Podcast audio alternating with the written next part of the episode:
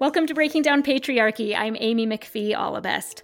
One of the questions I get most often from listeners is how do you handle all the anger that comes up as you read all of these books and confront all of these issues from patriarchy?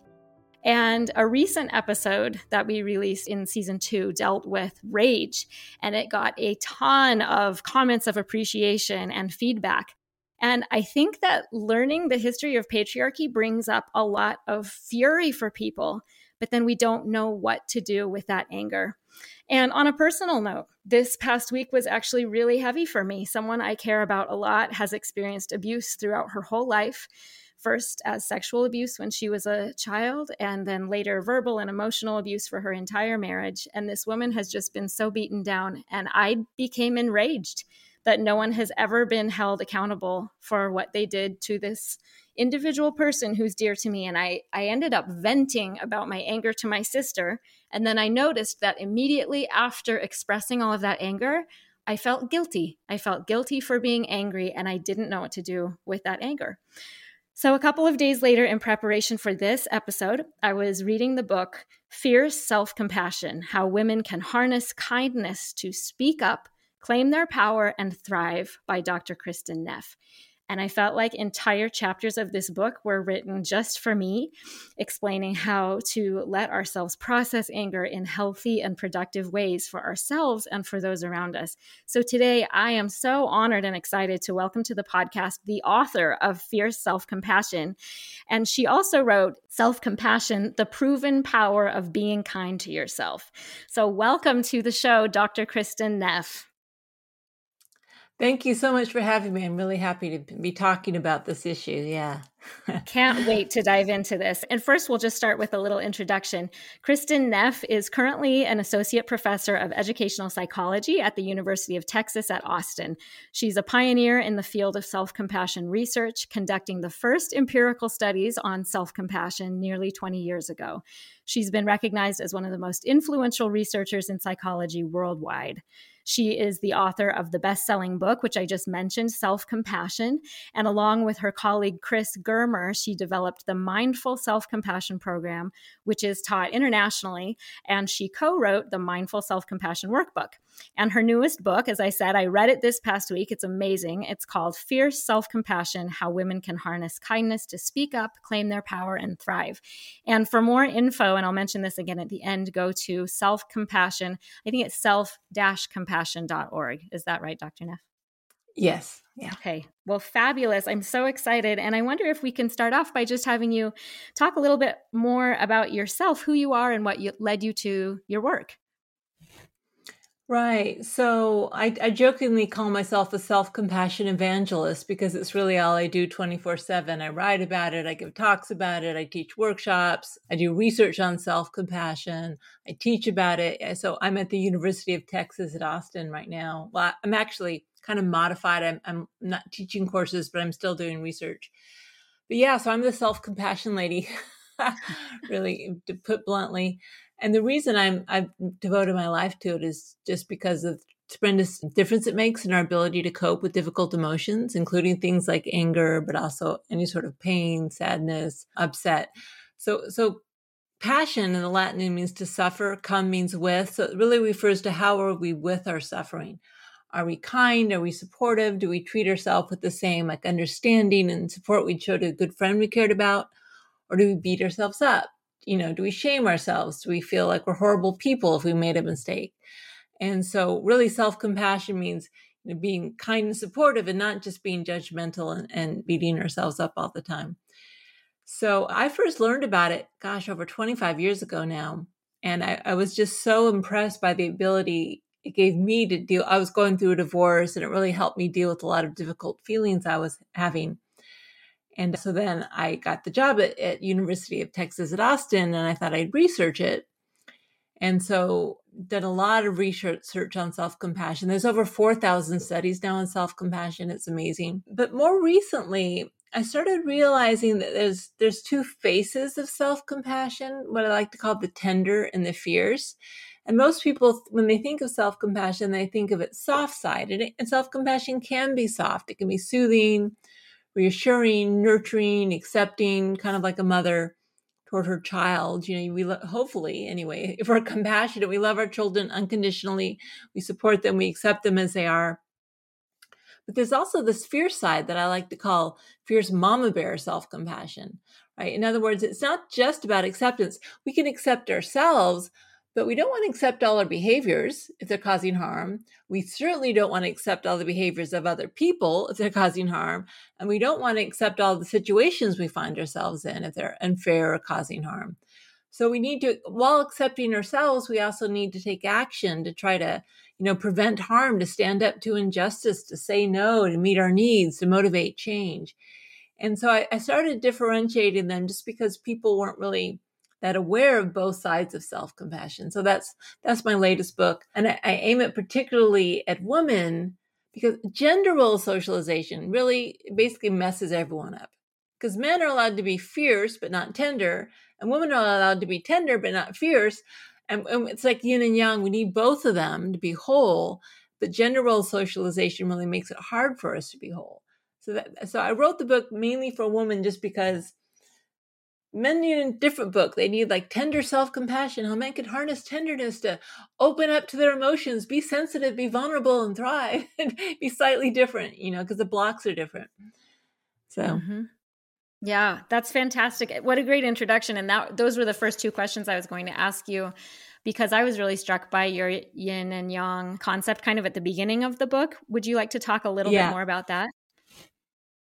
Yeah. So, you know, Chinese philosophy has really got it right that there's the yin and yang energy of all things, of all of life. So, yin is more the the soft, the nurturing, traditionally considered more female, but I don't, I don't really like to use the word female because men have this energy too. And yang is more the forceful, active, action oriented, powerful energy of life. And yin and yang need to be in balance, right? If we're, if we're too accepting without enough fierceness, we may be complacent. But if we're too fierce or aggressive, you know, without enough tenderness, well, then we might lead to, you know, harming other people or harming ourselves. So they do really need to be in balance. But like I said, so gender role socialization makes it very hard for them to be in balance.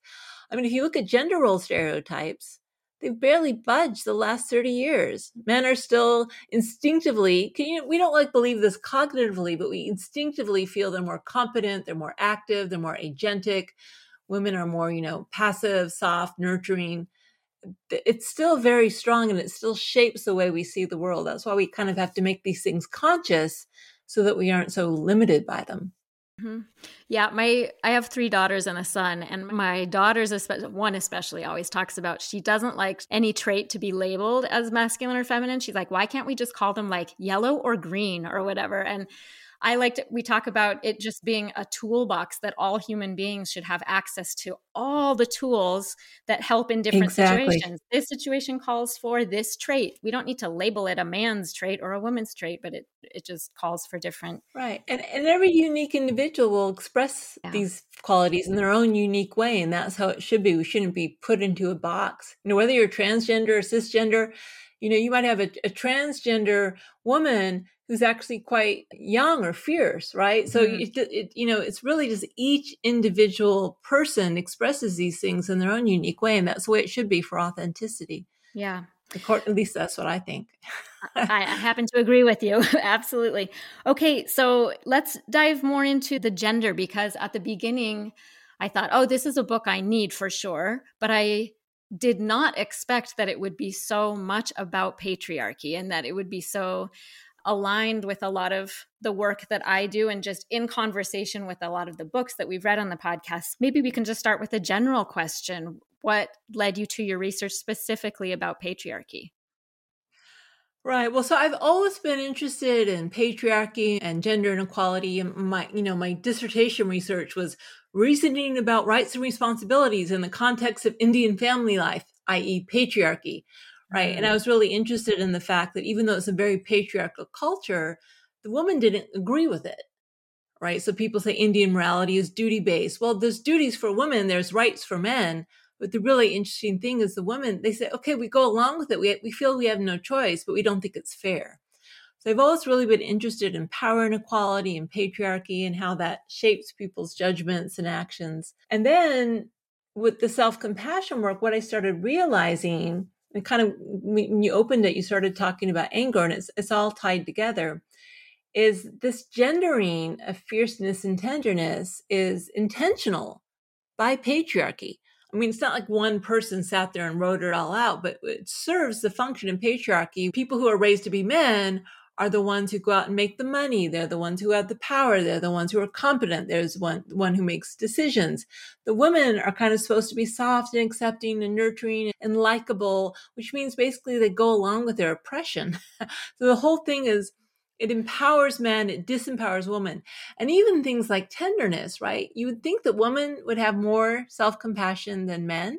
It's the opposite because women are supposed to be self-sacrificing. They're supposed to be tender toward their husbands or their children but they're you know not themselves because they're always putting other people first. Well who does that benefit if women are always putting other people first? Not not women right? And so just i've always been interested in these and you know i've done research on gender and self-compassion. And then if you really want to know what happened the me too movement hit. And i had my own experience with the me too movement. So i close to me turned out to be this horrible predator. And I was just struck by a lot of the women, how hard they had, what a hard time they had getting angry or speaking up about it. And, you know, well, people just wanted to kind of let it pass because it was easier to. But it's also because they were raised to. People don't like it when women, and I spoke up and people didn't like me for it, but I didn't care if people liked me for it because I had self compassion. And so, again, mm. just realizing how gender role socialization, which tells women not to speak up, not to get angry, you know, just to kind of go with the flow, focus on other people, how really that disempowers women and contributes to injustice. And it also harms men, by the way. Men yeah. are really harmed by the fact that they, they have to ascribe to these gender roles, which make them emotionally cut off and, you know, shut down. It doesn't help anyone. No, certainly not. And I've noticed too, uh, sometimes women, and you talk about this in your book, that if we're not able to process our frustration with our subjugation, that it often bottles up. Yeah. And then if yeah, if we're not processing those feelings, then it like explodes at kind of inappropriate moments that we haven't planned and you provide some yeah. anecdotes of you know people who have told you stories about this like i didn't recognize myself i was like a monster i don't know what happened but it explodes sometimes yeah. at the wrong guy like he's not the one who invented patriarchy or he's not even the one who's contributed but it just kind of sometimes comes out at men okay. and so in that way too i feel like sometimes men are like why is everyone so mad at me and it just is a mess for for all involved so, in order to write this book, because I was framing it in the background of patriarchy, because of the fact that women, women's fear side tends to be suppressed, I did a lot of reading on sexism and theories of sexism, theories of patriarchy. And there's consensus that there are basically three different forms of sexism, right? The, the most obvious is hostile sexism. These are people who are misogynists, who put women down, who are, you know, think women are the lesser sex, or, you know, some, some of the people who are just really anti woman, even harbor some hatred toward them, would be hostile sexism. There's not that many people who are open about it, although more than you might expect, actually, these days. And then there's something called benevolent sexism. And this is the sexism that's harder to see. This is the sexism that actually a lot of women ascribe to because they're socialized to, which is, oh, they're just different. There's role complementarity. You know, men are the strong ones and women are the sweet, nurturing ones. And the kind of, on the surface, glorify women. They're my better half. They're the sweet ones. They're self-sacrificing. They're, you know, they're more sensitive. They're more noble. But that's what allows women to buy into their subjugation, right? It's like, okay, well, and also, you know, things like, okay, then if you pay for me and you, you know, support me, well, I guess I'm getting a good deal, even though, of course, the fact that I'm not allowed to earn this is this is in the past, right? Of course, the oh, fact that I'm not allowed to earn my, my own money. well, yeah, you say in the past, women couldn't work. They couldn't go to college. They couldn't, you know, own their property. They didn't own their own money. And so this this whole system developed to make women think that well they're being taken care of and we honor women and so this role was offered to women and it was a way that women could gain some self-esteem, feel worthy, feel noble, but it was very limited because they could only do it one way. And so nowadays it's eh, so the classic was like Phyllis Schlafly, right? you know, which is she's passed. So was, did you see that great movie, Mrs. America? It was about yeah. her.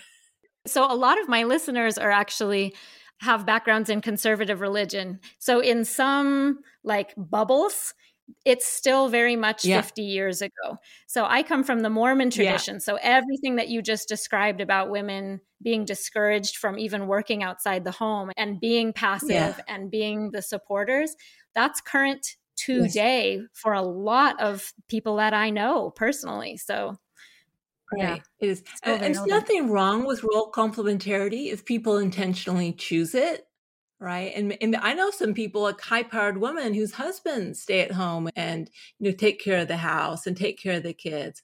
So if people want to do you know we're going to do role division there's nothing wrong with that at all but it should be your authentic free choice not because you're forced into it right? You should, yeah. be something you want to do not something you feel like you have to do or that you have no other choices. Um, yes. and one of the problems with that as well is because of role complementarity if you look at in the workplace, it's considered it's traditionally masculine and the roles are masculine. So women are forced to act like a traditional man in order to get ahead in the workplace, which is which is not good for anyone because a lot of the skills associated with the traditional feminine role like you know interpersonal skill, being more understanding, facilitating compromise and communication, those have actually shown to be more effective in the workplace. Mm-hmm. So the mm-hmm. fact that we do this role specialization harms harms everyone because it, it limits the amount of choices we have to get the job done, right? But anyway, so that's one form of sexism. Modern sexism is basically the claim that sexism doesn't exist. You know, oh, look, women are going to graduate school more than men are. They're going to you know getting they're getting more college degrees. Therefore no sexism exists anymore. It's equal. Some some that's like modern racism as well. Oh it's equal. It's already equal. There's nothing to complain about. Mm-hmm. and that actually stands in the way of you know, the same with racism and sexism. A lot of these isms are subconscious. What happens is we all grew up watching these movies getting these images, having these subconscious understandings of what men are like and what women are like. And these are unconscious filters that bias everything we perceive. So there's research, for instance, that shows if two people look at two exact resumes, one from someone named Steve and one from someone named Susan, they have the same qualifications, they're going to assume, if, if, if it's kind of vague, that Steve is more competent and more qualified and should get more money for the job. Now, if it's made really explicit that Susan's also very, very qualified, what's interesting is they dislike Susan because she's so qualified. There's still this perception that a really competent woman must not be very feminine or nurturing, and therefore we don't really like her because she must be, a, you know, the B word or something like that. And you can see that in politics. The women who are really competent, they're disliked because people assume that you can't be you know communal and agentic at the same time and mm-hmm. and again this this really does harm everyone men who are sensitive or family men or who are, who are kind of like open they get ridiculed as well and they can't succeed as much so sexism still exists and it's really often at the level of how we the filters we put on things we don't even know that are there and that's why it's so important to call attention to it including mm-hmm. things like anger or women feeling like they shouldn't speak up because it's unfeminine, unladylike to do it. That means that not only are we harming ourselves, it means people don't get the benefit of our really often very useful opinions, you know? Yes, absolutely. Okay, let's take it in that direction too, because I'd love you to talk specifically about anger as it pertains to women specifically. Right. And so, I, and I'm not talking from someone who's an anger management expert. I'm actually talking as someone who gets angry pretty easily. And if you knew my mm-hmm. mother, you'd understand it's part of our genes, right? My my anger trigger is fairly, you know, the, the tripwire is pretty sensitive. And what had happened is for many years, I, you know, I kind of tried to accept my anger, but it was something I was a little bit ashamed of. You know, here I am, a meditation teacher who gets angry, you know, and feeling that this is a part of myself that I needed to work on. Didn't really ex- embrace it as part of myself until I had this situation where someone I knew and was close to turned out to be a sex predator, was doing really awful things with his employees. And I got really angry about it. And the, a lot of the women involved didn't get angry about it. They couldn't access their anger. And I really started realizing how anger is so useful. Anger is necessary in order to get things done, in order to focus our attention, in order to allow us to, to, spur us toward action, to speak up, to do something, to make some change. And that's when I thought about Mama Bear. Right. This is part of the mother role as well. If if someone insults my child or like gets tries to harm in some way, watch out. I'm going to be furious. And that fury, that anger, that rage is actually an evolved emotion. It evolved for a specific reason. That when there's some harm or danger, and you can also consider some sort of really unjust situation as a danger, our natural reaction is to get angry. It does many good things. It focuses us on the problem, it energizes us, it allows us to be brave, and it communicates that something is wrong, both to ourselves and other people. Those are real gifts. So anger is not a problem in and of itself. In fact, if we don't get angry, and the fact that women aren't allowed to get angry because it's not seen as ladylike, that's actually again part of the, the, part of the system. Part of you know, of course, if we don't get angry, we aren't going to get angry at how we're treated or in, get angry at injustice. Having said that, anger can be constructive or destructive, right? And of course, we want it to be constructive and not destructive. And the, and the difference is actually quite simple. It's simple to describe, it's less simple to do. That granted, granted. Mm-hmm. So sometimes we, you know, we can't do it. But in terms of theoretically the difference, destructive anger harms people. Constructive anger protects people, right? So protecting your children is constructive anger. It's using, it's serving a good purpose. The difference between also constructive and destructive anger is constructive anger isn't personal. You're not aimed at a person. You aren't blaming a person. You're focused on the threat. This is unjust. This situation or this behavior is a problem. I'm angry at the behavior. I'm angry at the situation. At the same time, I realize that the person causing the situation or doing the behavior is still a human being. Mm-hmm destructive anger is very personal. It's like it's like aimed at you because you're a bad person. It's like insulting it's aggressive it's threatening. And when it when it becomes personal then it's it's more destructive right? Because you're harming the person as a as opposed to just preventing harm. Also constructive anger isn't ego reactive right? It's not like my feelings have been harmed. It's just that this situation is unfair and needs to be stopped a destructive anger often tends to be ego defensive. It's kind of reactive. It's not very clear. Mm. So those are kind of the, the basic differences between constructive and destructive anger. Oh, also there's there's more clarity, and this is the hard part. Mm. With, in order to have constructive anger, we have to have some sort of clarity. We need some, some mindfulness or some perspective so that we can see the situation clearly. With destructive anger, what happens is we often just get into a white rage we get carried away by our emotions. There's no perspective where we can even make the choice of how to express this sentiment that is it going to be in a constructive or destructive way.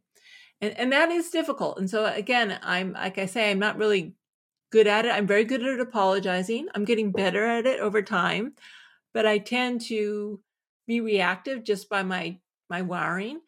So, but you know, I have something to work toward and I am getting better, you know, and I can kind of see the big difference for me when this whole Me Too movement situation happened. And I was really the only one who like took charge and spoke up and I kind of closed this guy's center down.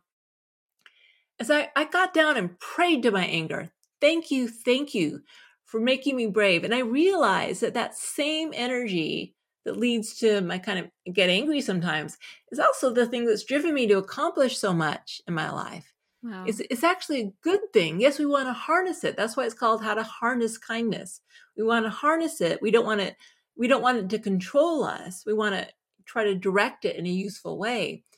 But that energy is actually a beautiful thing. And if we suppress it, we're like suppressing our life force energy you know mm-hmm. it's like a vol- volcanic force we want to harness it to create ther- thermodynamic electricity as opposed to just exploding everywhere if we can mm-hmm. so okay could you walk us through then like a scenario so specifically you could take one from your life or one of the ones that you wrote about in the book where let's say in real time you're in a situation someone does something harmful right? And so how what would you say in the moment? What could you do that harnesses that mama bear, whether it's to protect someone else or to protect yourself, and say, that is not right, but in a way that respects their humanity, allows them to grow. So holds them accountable while still being kind. How do you do it? Yeah. So, you know, one of the tricky things is when people are just in the presence of anger, they react, even if it's not directed at mm. them. And so you mm-hmm. can't totally control other people's reactions. But what you can do is make sure it's not personal, that you aren't using you statements. You aren't saying you are doing this, you are wrong. You can use I statements, you know, I'm I'm upset. Um, I don't feel good about this. This situation is causing me problems. You know, again, certainly nothing insulting or uh, really just avoiding all you statements if possible, just focusing on behaviors, just focusing on situations. Uh, say no quite firmly if you can control that, that, it, and it, it, can be hard. And, and by the way, I, I say not everyone reacts well to it. They, they just want you to be sweet and nice and happy. Mm-hmm. But if you're sweet and nice and happy, then you'll never be able to stand up for yourself. Mm. So you need to be able to try, you know, try to be as polite as possible. Try to use things that help acknowledge your humanity. You know, I understand that from your point of view, such and such right? I can see the situation for you is difficult. When you do that, you're humanizing the person but this is how it's landing for me and this is why i'm really having you know difficulty with this so the more you can do that the better the more you can humanize the other person while still just standing really firm about this is not going to work for me mm-hmm. yeah that's um, fantastic you know, that, know that's one that's one way to do that it's, it's really about if trying to keep the humanity of the person while while still drawing your clear boundary about the situation or the behavior Mm-hmm. I so I just finished my master's thesis, and it was on the civil rights movement. So I did a lot of reading on the, ni- the oh. nonviolence, the philosophy of nonviolence, and this is exactly what that yes. is, right? Yeah. Well, exactly. I mean, that's that's what I, that's where I'm drawing this from, right? The, if, so Martin Luther King or Gandhi, it's not like they didn't get angry at injustice. Of course they did. If you aren't so angry, angry, you're probably asleep. Yep. The anger like wakes us up, but how you express it makes a difference. And some mm-hmm. people are more skillful than others. I actually don't count myself as particularly skillful. I'm okay sometimes, but I, have seen it done. And, and I know what the more skillful I am, the better it goes. But that someone's anger is actually not helpful to anyone because yeah. then also the other people they don't they don't get called to the mat about their behavior and they're going to keep on doing it and a lot of people especially when you point out the, their humanity when you acknowledge their humanity you know, most people don't want to harm others right? Most people, I believe, in, in my experience, not everyone, but most people are pretty good. And there's usually a situational factor that has led them to act the way they've acted. So if you can acknowledge that, then that gives them more chance to, to make a change. Mm-hmm. It is beautiful. It also, in terms of boundary drawing, a really important thing, especially for a woman, is not caring whether or not people like you because they do like you better if you say yes. That is not an illusion. They really would prefer that you subordinate yourself to them and do everything they want to do. And they may not like you as much. So that's where self compassion comes in. Your worth has to be intrinsic. It's like, well, it'd be great if you like me, but if you don't, that's okay too. What's really important is that I respect myself, that I like myself, that I'm going to make decisions that are authentic for me you know and then your true friends will like you but the ones who are just want want to use you or get something out of you they may like you a little less and they may turn to someone else and that's okay. Oh it's so hard. That is so much easier said than done don't you think? Especially in close relationships easier said than done but I, I tell you self-compassion really helps mm-hmm. because what self-compassion is at its core is a recognition of your intrinsic worth and your intrinsic rights as a human being right? So you don't need other people to like you to be worthy. You don't need to succeed. You don't need to get it right to be worthy. Your worthiness is an intrinsic feature of being a human being. Right. And then and your own attitude toward yourself, your own respect, your own kindness, your own support, your own acceptance is actually the one that's going to be most powerful. And again, it doesn't mean that we don't want other people to like us or that we don't care about other people. Of course we do. But our worth can't be contingent on it. Because once it becomes contingent, then we start making decisions that aren't true for us. And then we maybe say yes and we get burnt out, or you know, we, we compromise in a way that somehow damages our integrity. Mm-hmm. Yeah, I'm specifically thinking about the anecdote that you wrote about a mother and a daughter. And I think the mother would often make comments about her adult daughter's parenting, so the grandchild. And this, the adult right, daughter right. would just, right? Yeah, she would just get so yeah, yeah, upset at her mom, but not say anything. And then I, maybe, maybe it was at like Thanksgiving dinner that she just like, right. like lost it, swore at her mom at the yeah, dinner yeah. table, and then learned how to just next time her mom did it, say, it's not appropriate yeah. for you to talk about my parenting that way so she she harnessed the mama bear energy for herself and said no one can yeah. you can't talk to me like that and that's harming our relationship and i thought oh boy it's just so helpful to have that spelled out because again i think in sometimes it's i guess i guess there are different hard things doing it with an you know it, with an institution or with the boss or with your mom or with yeah. your spouse like there's different hard things about each situation but sometimes it's those intimate relationships, especially if you've established a pattern in the relationship and then you change to stand right. up for yourself. Oh boy, it can be hard yeah. to tolerate that that change in the dynamic, right? Yeah, no, it, it can. It can be hard for everyone. And I think the more explaining you do, the more you really get honor the other person's humanity, honor the, the fact that they want to do what's right. They actually you know, want to have a good relationship. They don't want to overstep boundaries, they're probably not realizing what they're doing and the impact they have on you, then, you know, it just, again, it's still going to be messy, but it's a lot more workable. But the other approach, which is just to bottle it, usually doesn't work either, right? Because then you just mm-hmm. end up mm-hmm. exploding at some point. Or the relationship, yeah. you just distance yourself from someone and then you can't be intimate with them. It's very hard to be intimate if you aren't authentic. Mm-hmm. Authenticity and intimacy go hand in hand.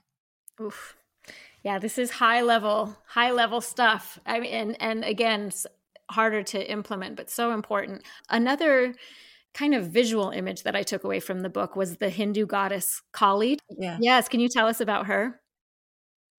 Yeah so she's it's interesting because a lot of the metaphors we have for these kind of powerful sources of rage are actually feminine whether it's mama bear or in hinduism it's kali so she is considered a goddess of destruction. And if you look at pictures of her, she's always, she has many arms and she's holding a bunch of severed heads. And at first, it just seems like, oh my God, this is horrible.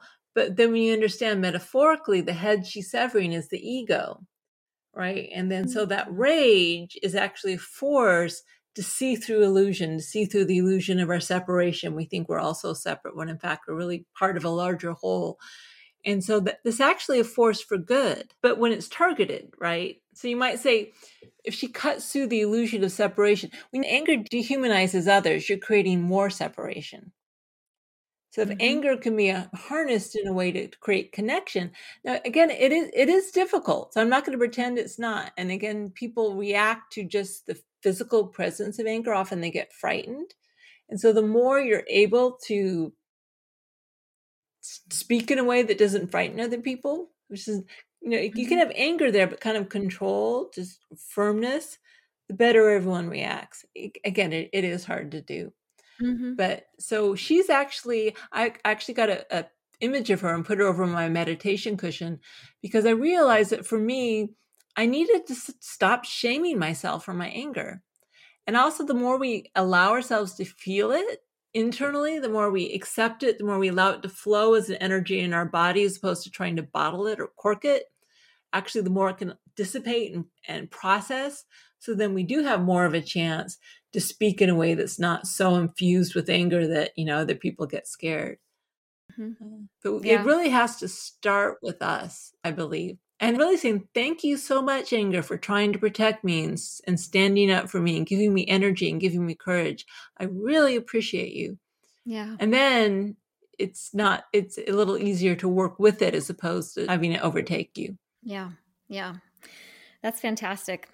Another chapter that really struck me was on equality in the workplace and i was specifically like really humbled when I realized my own internalized sexism you talked earlier about how you know if you see a resume for example two identical resumes one has a man's name one has a woman's name you talked about how we perceive the man's resume as th- that he's more competent and qualified for the job and more likable and there was a specific piece like maybe a more specific study that talked about women being self promoting versus men being self promoting. Yes. And I was yes. really struck when you pointed out that when a woman is self promoting, for example, if she says, like, hey, I'm doing this workshop, sign up, it's this much money, or hey, my book was just mentioned in the New York Times, isn't that fun and exciting? So she says something that celebrates her own accomplishment, that women are harder on that woman than men are. And I yeah, thought, like, yeah. I'm guilty. I think I'm guilty of that. I, and I yeah. wondered why. I really sat with that for a long time, why I have a very visceral negative reaction when I feel like a woman, and, and I'm trying to figure out, like, what is the line? Because I can really rejoice with my friends for their accomplishments. I don't get jealous really, but it kind of, there's a threshold that it crosses, and then suddenly I hate it. And I don't know why, but I'm really glad that you pointed it out so I can work with it in myself. I wasn't proud of that at all. Yeah. Well, the thing is we don't we don't choose to have these biases, right? We internalize them unconsciously from all the movies we watch, from all the books we've read, just a lifetime of of getting this from the larger culture. So a really good thing to do is just ask yourself, would I react the same way if this were a man? Mm-hmm. Maybe you would. You know, it's not always gender, but sometimes you wouldn't. And so, uh, again, what's happening is because we have these idealized images of what a man's supposed to be like and what a woman's supposed to be like. So, and again, these are subconscious. But the man is smart, competent, aggressive, go getter, competitive, you know, wins, uh, has that winning spirit, very agentic, gets things done. And the woman is self sacrificing. She's nurturing. She's warm. She's sweet. She's a great mother. She just always puts other people first. These are idealized images, right? And then so when a woman shows qualities that are associated with the idealized man, we think, oh, she's like a man. She's not like a woman.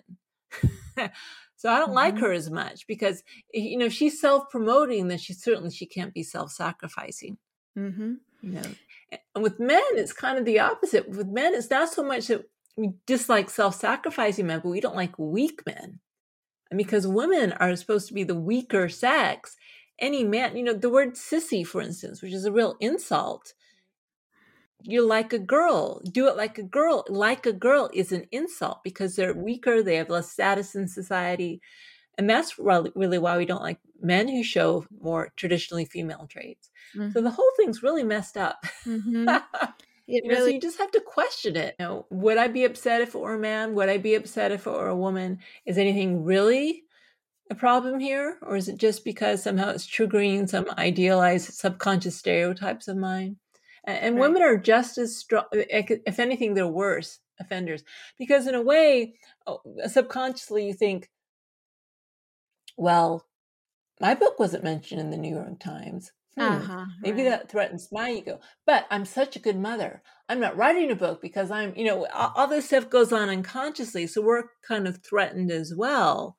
Mm-hmm. Yeah, I was so, just thinking that exact same thing. Is it, I think sometimes people get threatened by people who don't keep the rules, and and when women are conditioned and socialized to be self-sacrificing, maybe maybe I had a dream of being a doctor, but I was told, like, well, that's not compatible with family life. So I thought, well, I'm going to be noble. I'll sacrifice. I'll either like not get an education at all, or maybe I'll do something co- totally different. I made that sacrifice. And then if I see a woman who doesn't keep that rule and they didn't make that sacrifice and they go ahead and be a doctor and then they're promoting their career and they're going yeah. for it, I think that's I, that's what I've observed sometimes in in female relationships is yeah. women who really kind of like have that bottled up resentment. So they think, well, then all of you have mm-hmm. to do this too. We all have to jump off this cliff together, or it's not fair. It's not fair for you to do that. And so it really right. pits yeah, women against each other sometimes, right?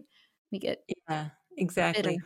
Well, the good thing about the research though is that if you integrate Yes, it's a, a woman named Joan Hastings calls it gender judo. In other words, if you try to show both, so a woman who's maybe really competent, maybe she talks about, yeah, my, my work got mentioned in the New York Times, isn't that great? But then also intentionally does something more traditionally nurturing, like, how's your family? Tell me about it, or something like uh-huh. that. Then people, because what's happening is then that that the more traditionally feminine role isn't being so threatened So, oh, she she also has that side. Then I can like her. Mm-hmm. So that's one way. You know, no, men don't have to do that. We like men. we like men either way. Yep. We don't like men who are traditionally feminine and have no masculinity. But is that is that true? Yeah, that's true. But women especially benefit from having both in balance and displaying it. So that's mm-hmm. one thing. If you are a kind of go-getting woman, that if you integrate both, it does help what's called backlash. That's a term for it, and other people don't like you because you're breaking gender stereotypes. Mm-hmm. It helps if you try to display both publicly, mm-hmm. put effort into it. Yeah. Okay, so one last question while we're on this about women in the workplace, but I think this applies really broadly in lots of different situations. You talk about having a strong back and a soft front, which I also yes. thought that was just lovely, such a good, helpful image.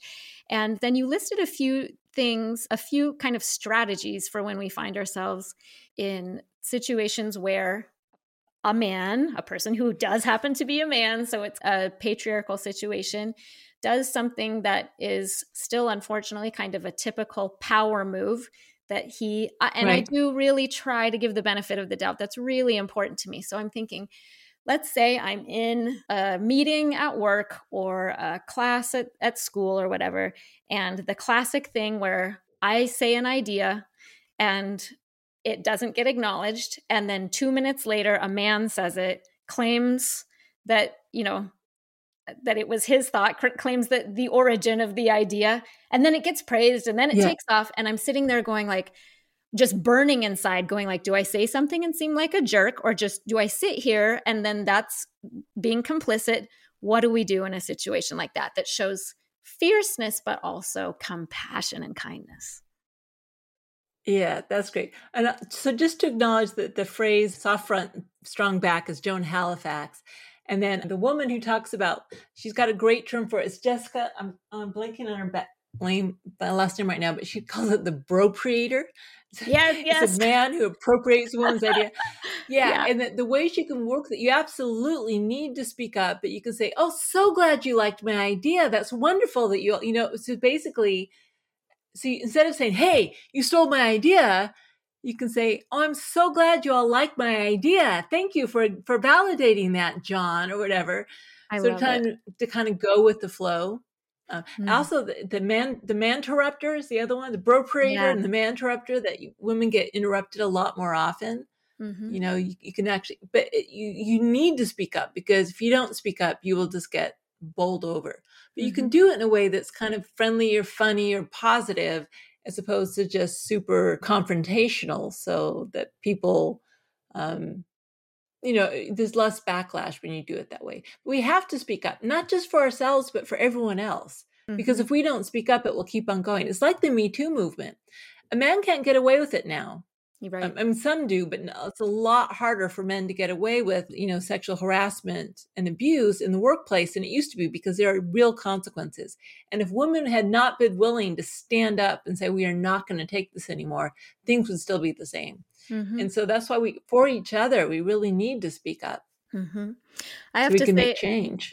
Yes, absolutely. I and I've been so pleased the past year with a few different pieces of media. The movie The Duel with Ben Affleck and Matt Damon talking about it takes place in the Middle Ages, but it's about sexual assault and it shows from all different people's point of view. And then The Morning Show, which was a series where I don't know if you you saw it, but watching yeah. Steve Carell's character in that, and, and, listeners, if you haven't seen it, it's really worth watching because watching Steve Carell's character go from, and sorry, this is a, a spoiler, but he does a, a really horrific sexual assault, and he really didn't think he did.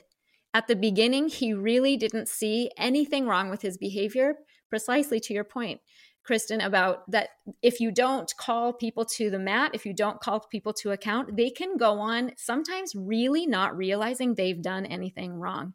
And so if we speak yeah. up, it can change that individual and it can change the culture. And there's a really meaningful arc in that show where he realizes the impact that he made. And so I'm just so gratified and pleased to see that the cultural conversation is happening and that that story right. is popping up in lots of different avenues to call men to account and say, hey, you know, the way your dad and did it, I'm really happy to see that progress being made right in front of our eyes.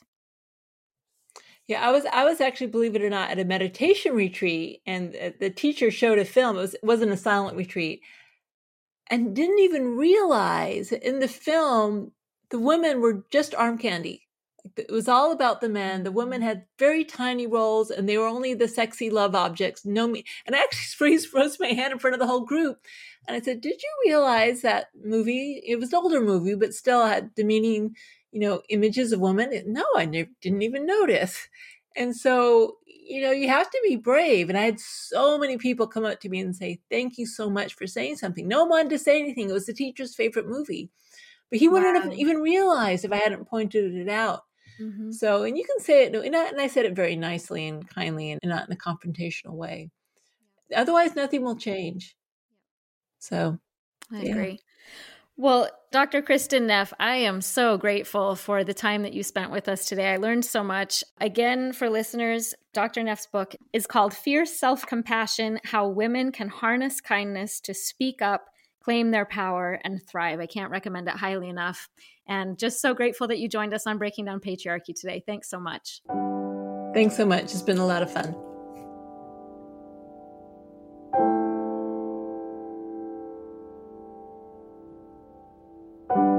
Once more, I'd like to thank Dr. Kristin Neff for speaking with me and for encouraging all of us to speak up for ourselves and for others, doing so with authenticity and self compassion. I hope all of us can keep Dr. Neff's guidance in mind as we reflect on all we've learned over this past year and start to look forward to the new year ahead. Before I go, I'd also like to thank Sam Rose Preminger for our production, Brianna Jovan for our editing, and Lindsay Allabest for our social media. And to our listeners, thank you too, as always, for being with us. And finally, to help us wrap up this season of personal stories, interviews, and essays, I'll be joined by our own Sam Rose Preminger to reflect on all of the incredible content that our contributors have shared and to provide listeners with kind of a TLDR recap of the season. So make sure you check out this bonus episode airing at the end of this week and get yourselves all up to date on the Breaking Down Patriarchy project because starting next week, we will be launching season three. All of this next time on Breaking Down Patriarchy.